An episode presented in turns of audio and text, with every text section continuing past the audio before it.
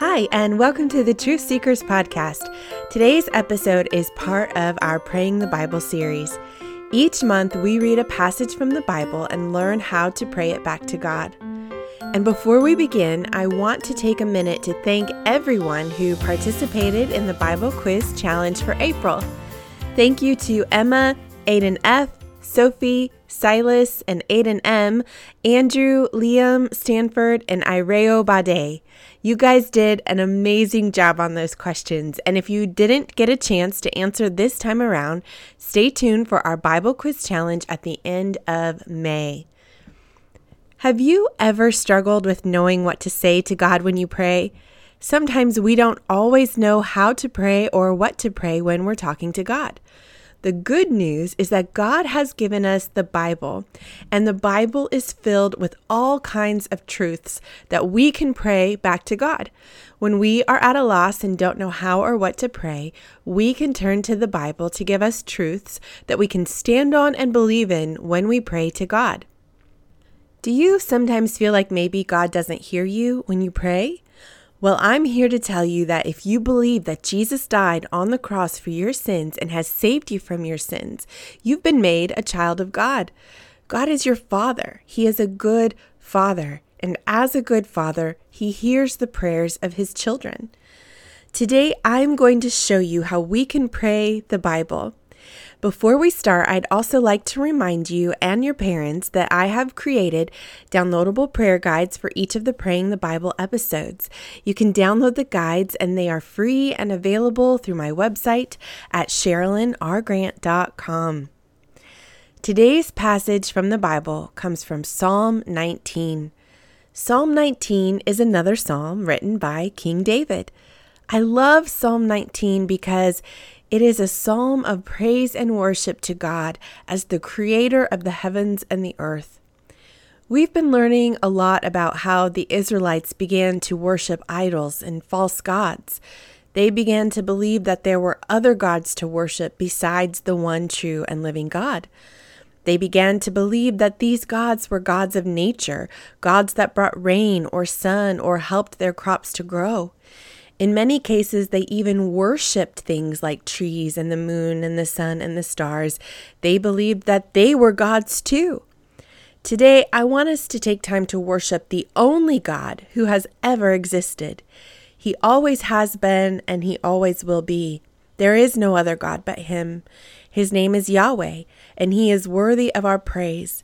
Let's read what David had to say in Psalm 19. The heavens declare the glory of God. The skies proclaim the work of his hands.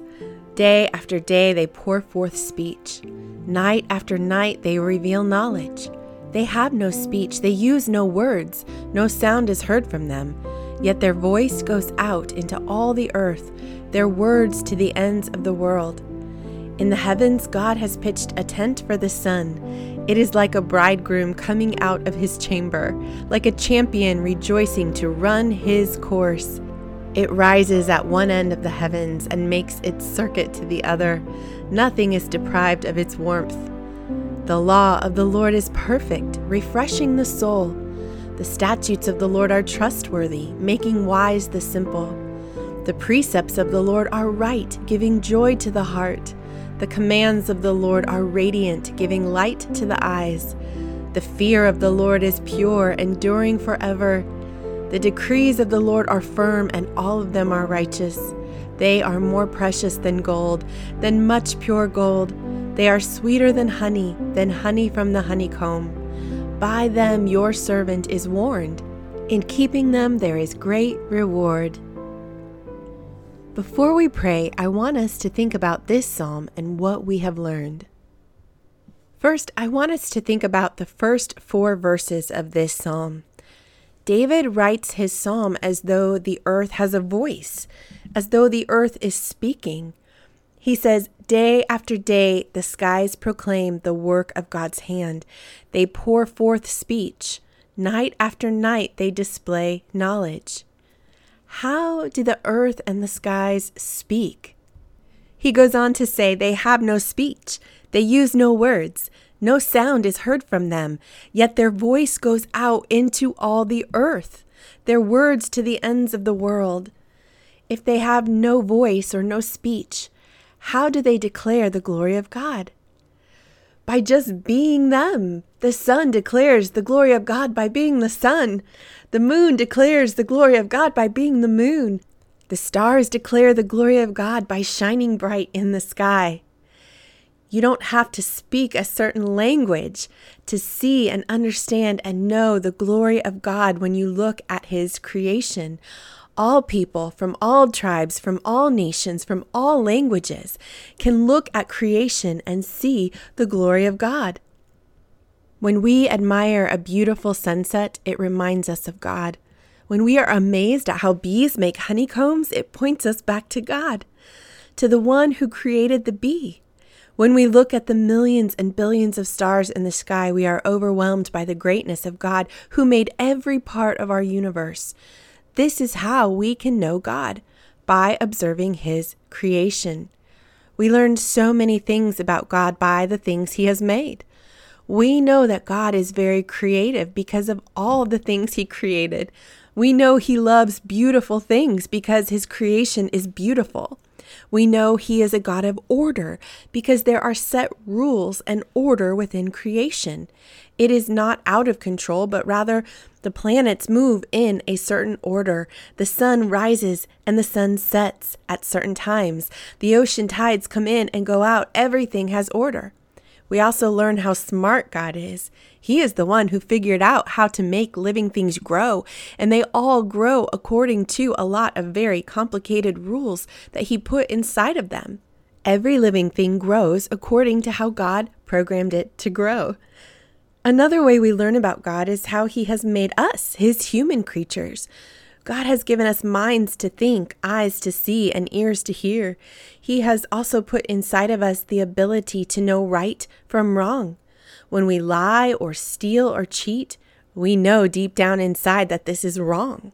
Where did that knowing come from? God. God is the one who has said what is right and what is wrong. That is how we know. Can I tell you something? We can only know God because He has allowed us to know Him. The only way we can be thinking together about the greatness of God is because God has shared with us the secret of who He is. We cannot discover who God is or figure Him out on our own. We aren't smart enough to do this, and God is way too big for us to even try. Unless God had decided to show us who He is, we simply could know nothing about Him. God, in his kindness and goodness, has chosen to make himself known to us, and for this we ought to be very grateful every day of our lives. Can you take a minute to think of some parts of creation that show just how great or powerful or wise or beautiful God is? Next, I want you to think about verses 7 through 11. Here, David talks about the law of the Lord. He is talking about God's word, what we have today as the Bible. He says it is perfect, reviving the soul, trustworthy, right, and giving joy to the heart, radiant, giving light to the eyes, pure and enduring forever. More precious than gold, than much pure gold. They are sweeter than honey, than honey from the comb. Wow, have you ever described the Bible as better than gold, as sweeter than honey? David understood the worth of God's word. Not only can we know about God by looking around us at his creation, but we can know about God by reading his word. God has spoken to us directly. When we read Genesis 1, how did God create the world? God said, Let there be light. Did you hear that? God spoke. God said. God created the world by speaking. I am so glad that God is a talking God. Not one of those false gods that the Israelites worshipped could speak.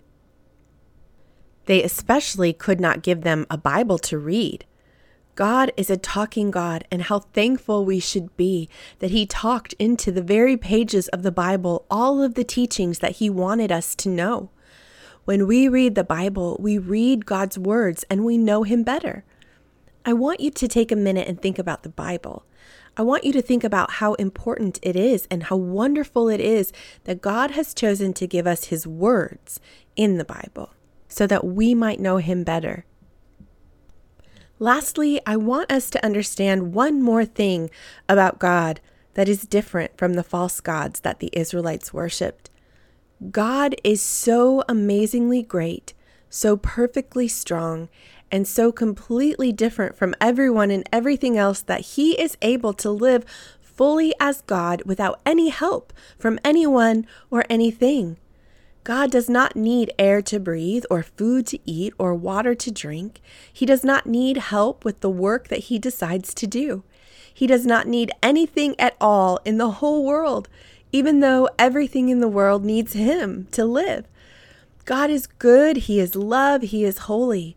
You cannot add any more goodness to him. You cannot add any more love to him. You cannot add any more holiness to him. He is the fullest of the fullest of the fullest of these.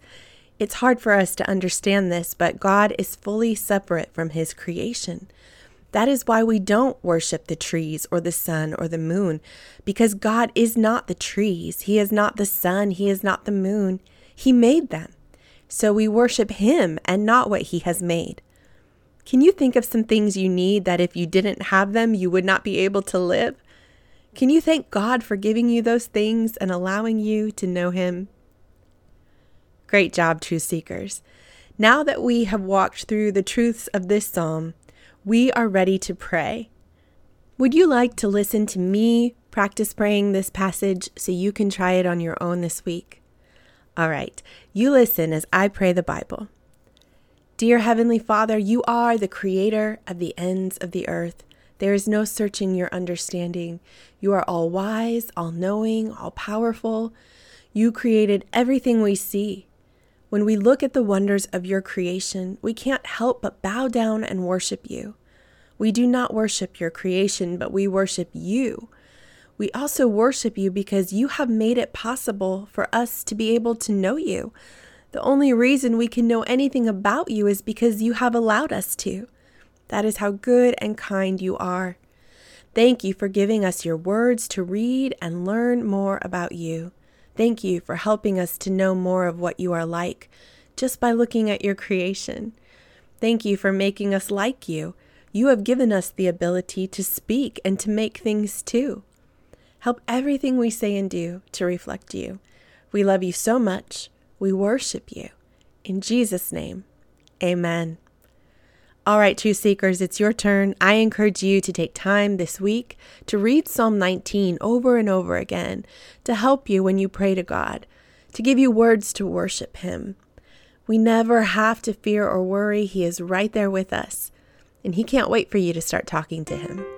Thanks for joining me today, Truth Seekers, and I'll talk to you soon.